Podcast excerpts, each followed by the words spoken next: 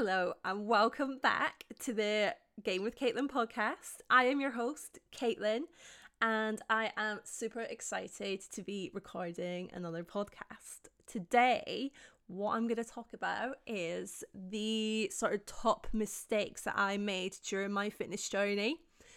And my sort of thought process behind sharing this is that if I can sort of identify and share with you the mistakes that I made, hopefully it will prevent you making the same mistakes and it'll allow you to know, you know, exactly what you should be doing, what doesn't work, and just help you have a super successful fitness journey.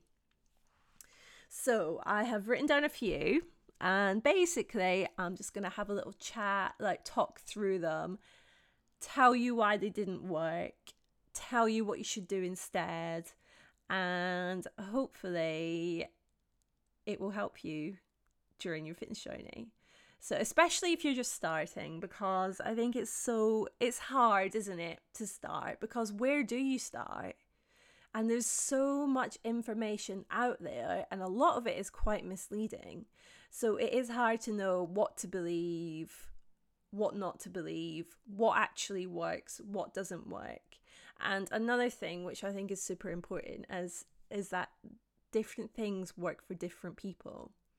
But I'm going to talk about my mistakes and which are actually quite common mistakes.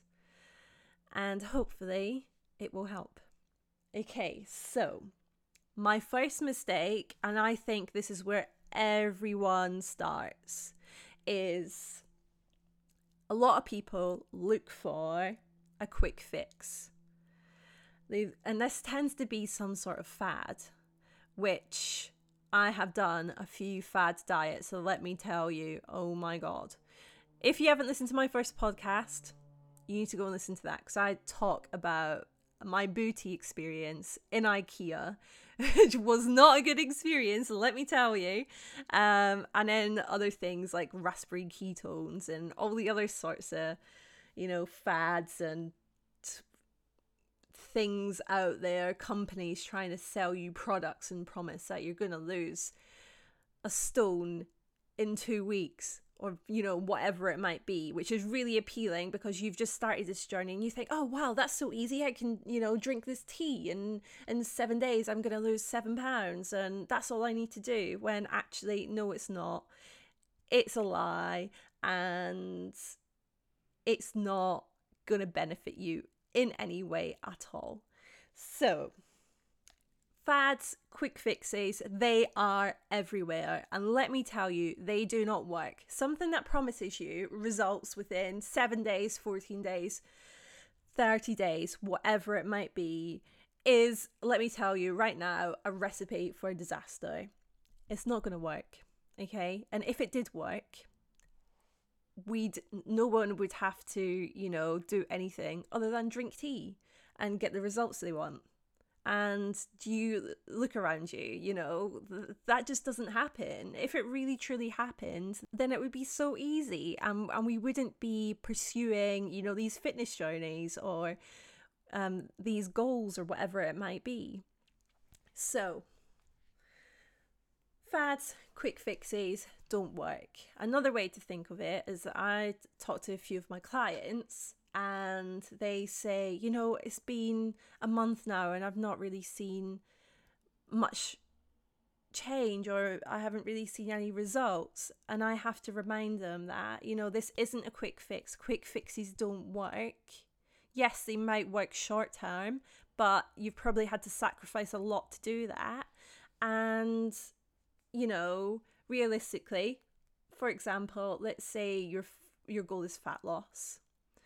And over the space of maybe like five years, you've slowly gained body fat, and you've got to a place now where you're unhappy or whatever, and you want to drop a little bit of body fat. You have to remember that it took you over the space slowly over five years to get, you know, from A to B. So to get from B to A, it's not going to take a week, it's not going to take two weeks, it's not going to take a month. It's probably going to take a couple of re- years realistically if you want to do this in a successful, sustainable way. So, yeah, fads, quick fixes don't work. If it sounds like a fad, it probably is a fad.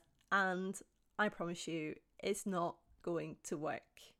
Okay, so what you need to do is figure out a plan of action that is essentially a healthy lifestyle change. So it's going to be, you know, cleaning up your diet, or it's going to be starting some sort of exercise program, it's going to be increasing your daily movement and just general exercise and things like that.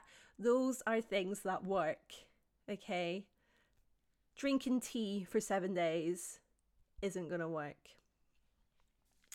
Right, so my next one, and again, is one that a lot of people do right at the beginning, is doing too much too soon. And what I mean by that is going balls to the wall and thinking, right, it's Monday. I am to start this fitness journey. I'm to start my whatever it might be weight loss journey or muscle gain journey and I'm to go all in. And what a lot of people do is then, let's take fat loss for example, they then start to cut out a lot of food groups and say, I'm not going to eat um, sweets, I'm not going to eat crisps, I'm not going to eat chocolate, I'm only going to eat salad with chicken, I'm not going to drink any alcohol, I am going to go to the gym every single day, or I'm going to go to the gym five days a week, and I'm going to try and hit 10 to 15,000 steps. All of that at once is so, so, so overwhelming. And initially, maybe for a week, a lot of people can do that. And that is usually because motivation is really high right at the beginning of any sort of journey. But there is absolutely no way on earth that you will keep that momentum going because it's just not sustainable. You're doing too much too soon. And what you really need to do is break it down into small little goals, small little habits that you can create to then make an overall lifestyle change. So let's take it right back to the beginning, okay? How is your sleep? Do you sleep enough? How is your stress levels? Are you stressed? How much water do you drink a day? Do you drink two to three liters? Maybe that's something that you can improve. Um, what do you do for exercise at the minute, if anything? If if you don't do anything, let's start with two days a week. Let's try and get two sessions in a week do you only do about 3,000 steps? Maybe you're sat at a desk all day. Okay, now let's try and up that to 5,000 steps. And then you're building these tiny little habits that are going to stack up and create a big lifestyle change which is done over a small um, a long period of time so little habits over a long period of time is what's going to get you from a to b okay, that is going to take you through your journey much more successfully than trying to do absolutely everything and going all in on it right at the beginning. Because, like I said, that can be really overwhelming. You're not going to have the motivation to keep going, it's just not going to work. So, what you need to do is when you're starting, fitness journey or restarting whatever whatever it is you're doing you need to sit down and realistically think of your goals what you want to achieve and break it down into micro goals okay? Start small and keep creating habits that are going to in return create a big overall lifestyle change without it being all done at once at the beginning. Um, and I think that is what what a lot of people do too much too soon. And as well, which I've spoken about multiple times, if you follow me on Instagram, it's making sure the habits that you are trying to create are habits that do fit in with your current lifestyle situation and lifestyle commitment. So, for example, if you work really long hours and if you work you maybe you work shifts or maybe you're a mum and you've got two or three small children um things like hitting the gym 5 times a week are probably not going to be realistic and sustainable.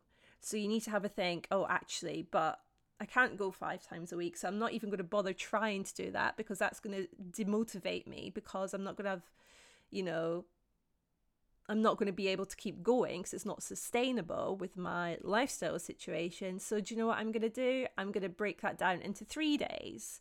And then I'm going to go on a Monday, I'm going to go on a Thursday and I'm going to go on a Sunday, and that's sustainable for me. That's what you need to think about. You really need to take your current situation into consideration and sort of go from there. Okay, so the next mistake is expecting results too soon and then giving up. Now, I kind of spoke about that at the beginning when you're looking for a quick, you know, a quick fix. Like I said, if it took you from five years, if it took you five years to get from A to B, it's not going to take you one month to get from B to A. And I think that is so important. Things like muscle building as well. If you're looking to gain a bit of strength, gain a bit of muscle, whatever it might be, these things take time and they take consistent like you have to be consistent with them as well so a lot of people think right i've been doing this for two weeks now. I don't see any results. What's the point? and the point is you haven't given it long enough. You really really need to give it time. Results don't happen overnight. And especially if you're trying to do this in the most sustainable maintainable, healthy way, you're not going to see quick results. And if you do see quick results, have a think uh, is, this, is what you're doing sustainable? Are you going to be able to do this for the rest of your life? Because if you can't do it for the rest of your life, then you're going to end up back at square one again. Okay. Like I say, this has to be a lifestyle change. And if it's not, it's not going to be sustainable and you're not going to maintain the results that you do get. So, yeah, it's not worth giving up after two weeks or after a month or after three months. You've got to keep going and you've got to be consistent. So, another mistake, and I, this is probably one of the most maybe the most unhealthy mistake that I made, and it really did mess me up a lot. Like I spoke about on the previous podcast, I got to a place where my hair was falling out in clumps. I had no energy. I lost my period. Okay. And that is because I made the mistake of under eating and over exercising. So I wasn't fueling my body to carry out the amount of exercise that I was doing. I was doing far too much exercise and not eating enough. So what happens is your body really needs this energy. You are pushing, well, I was pushing my body to its limits because I was, you know, trying to walk X amount of steps each day. I was exercising every day. On top of that, I was doing like the couch to 5k. So I do like five, six, like, um, resistance based sessions as well as doing all this running all this walking um, and whatnot. And i was eating about 1400 calories which is absolutely ridiculous. And like i say my health took a massive toll so, what your body does is it tries to shut down or it starts to shut down systems that require energy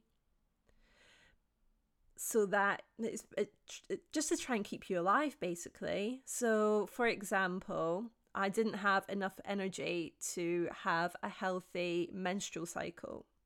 So, my body basically stopped me having a period just to try and conserve some energy.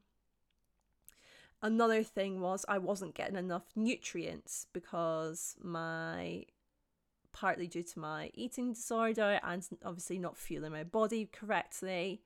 So my hair was falling out in clumps because you know my body was trying to use the nutrients that I the little nutrients that I gave it for the most vital things to keep me alive. Whereas my hair, I don't really need the hair on my head to stay alive. So the nutrients were, weren't weren't going to my hair basically. So then my hair would just fall out in clumps because there, it was just not getting supplied with any nutrients. Same with like my nails. My nails are really brittle because I had no nutrients. So it is so, so, so important that you're realistic with the amount of exercise that you're doing and you are fueling your body to function optimally day you know doing your day-to-day activities your day-to-day things as well as you know the exercise that you're doing i cannot stress enough how important it is to fuel your body. And that's whether you count calories or whether you don't count calories, you know, everyone is very individual and everyone has, you know, their preferences or whatever. But whatever you're doing, you really need to make sure you're eating enough. So if you are calorie counting, make sure that you have calculated the right amount. If you are in um, sort of just eat normally, intuitive eating, mindful eating, whatever it is you're doing. Make sure you, that you are listening to hunger cues and eating in response to those. So if you're feeling hungry, eat. If you're feeling really low in energy, that's usually a sign that you're under eating. So eat. You know, if your stomach's rumbling, if you feel a bit tired, lethargic, you need to eat. Okay. So it is so important that you get the ratio of food to exercise correct.